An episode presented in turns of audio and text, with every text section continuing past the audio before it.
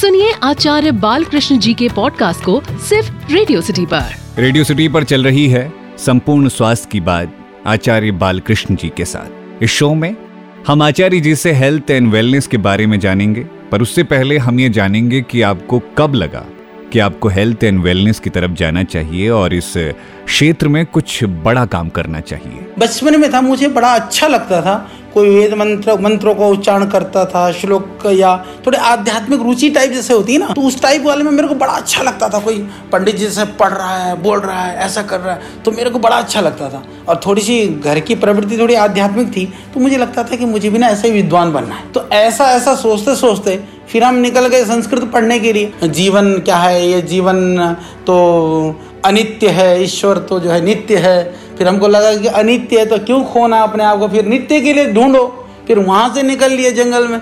तो ज़्यादा तो पता नहीं था। फिर गुरुकुलों के चक्कर में एक गुरुकुल छोड़ा दूसरा छोड़ा तीसरा छोड़ा तीसरे गुरुकुल में पहुँचे तो, तो स्वामी जी भी मिल गए। तो वो भी उसी तरह से चल रहे थे भटकते भटकते। दोनों भटकते हुए आत्मा वहाँ मिल गए। ये बात है 87 88 की मैं बात कर रहा हूँ लगभग। तो हम लोग गुरुकुल खानपुर है महेंद्रगढ़ डिस्ट्रिक्ट में। तो हम लोग वहाँ पर मिल गए।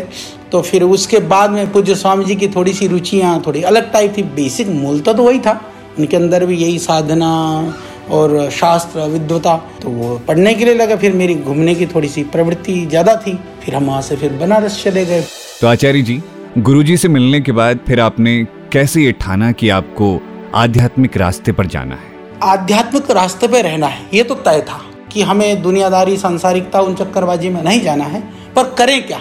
यह निश्चित नहीं था कि हमारे पास कितने विकल्प थे। हमारे पास दो तीन विकल्प थे। या तो हम कोई संस्कृत गुरुकुल वगैरह स्कूल वगैरह टाइप खोलते या उसमें हम टीचर बनते या प्रिंसिपल बनते या हम जो भी डायरेक्टर जो भी बनते, या तो वो हमारे लिए ऑप्शन था। या फिर हम लोग जैसे हम लोगों ने सीखा था गुरुकुल में संध्या, हवन वगैरह जो भी हम कराते हैं सब, यज्ञ वगैरह, पुरोहिताई वगैरह टाइप वो करें। तीसरा था कि कथा प्रवचन, जैसे कथा वगैरह करते हैं, वो विकल्प था।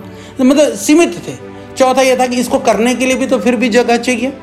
कुछ भी करोगे तो कहीं तो करोगे, जगह के बिना आसमान में तो कुछ होना नहीं था। तो उस समय पर फिर यह था कि हम किसी आश्रम में जाएँ। पहले से बने हुए बड़े बड़े मठ, मंदिर, आश्रम है, किसी का शिष्य बन जाए, चेला बन जाए तो बना ही लेते पढ़े लिखे तो हम थे ही थे। फिर वहाँ जाते तो फिर हमारे लिए क्या था कि वहाँ की जो परंपराएँ और मर्यादाएँ, हम किसी परंपरा और मर्यादा के विरोधी नहीं है। हमारे लिए यह था कि हमें सिर्फ़ एक परंपराओं के नाम पर किसी भी तरह का आडंबर को ज़िंदगी में नहीं ढोना है। एक तो ये संकल्प था।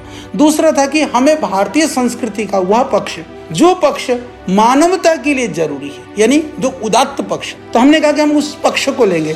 आचार्य जी हमारे लिसनर्स आपसे जानना चाहते हैं कि आपने कैसे योग और आयुर्वेद के साथ अपनी यात्रा को आगे बढ़ाया। ये बात है 93 94 की। 94 में ये सोच करके हम हरिद्वार में आए। हरिद्वार आकर के जब ट्रस्ट का रजिस्ट्रेशन करवाने के लिए हमको तेरह हज़ार रुपए की आवश्यकता थी क्योंकि ट्रस्ट का रजिस्ट्रेशन हम लोगों ने ज़मीन के ऊपर लैंड के ऊपर किया था नहीं तो एक हज़ार में भी ट्रस्ट बन जाता। फिर हमने जा करके ट्रस्ट का रजिस्ट्रेशन कराया 1995 5 जनवरी को। दिव्य योग मंदिर ट्रस्ट के रूप में ट्रस्ट शुरू किया। वहाँ से यात्रा शुरू होती है 95 के बाद में भी। हम लोगों ने छोटे छोटे शिविर लगाने शुरू करे अलग अलग औषधियाँ देनी शुरू करी पूरे देश में धीरे धीरे कैंप होने शुरू हुए।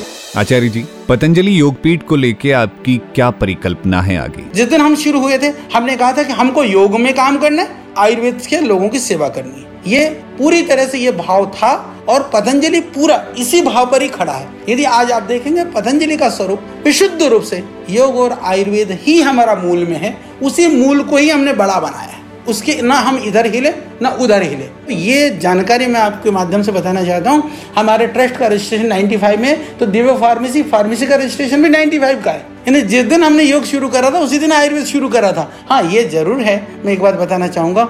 हमने योग से आयुर्वेद को खड़ा किया, आयुर्वेद से योग को बढ़ाया। ये एक दूसरे के आलंबन से, ये दूसरे एक दूसरे के पूरक हैं। आप ये नहीं कह सकते हैं कि योग से आयुर्वेद बढ़ा या आयुर्वेद से योग बढ़ा। एक दूसरे से दोनों बढ़े। फिर हमने तैयारी करी, पूरी टीम बनाई, पूरी मशीनें, वैद्य, साइंटिस्ट, जो भी चाहिए। फिर फार्मेसियाँ भी शुरू हुई, शिविरों में दवाइयाँ जाने लगी। तो फिर हम लोगों ने यहाँ वैद्यों की ट्रेनिंग शुरू करी। फिर हमने वैद्य वहाँ छोड़ दिए। तो हमारे चिकित्सालय धीरे धीरे खड़े हो गए पूरे देश के अंदर। वाह, क्या बात है। पतंजलि आज हर घर का एक अहम हिस्सा है।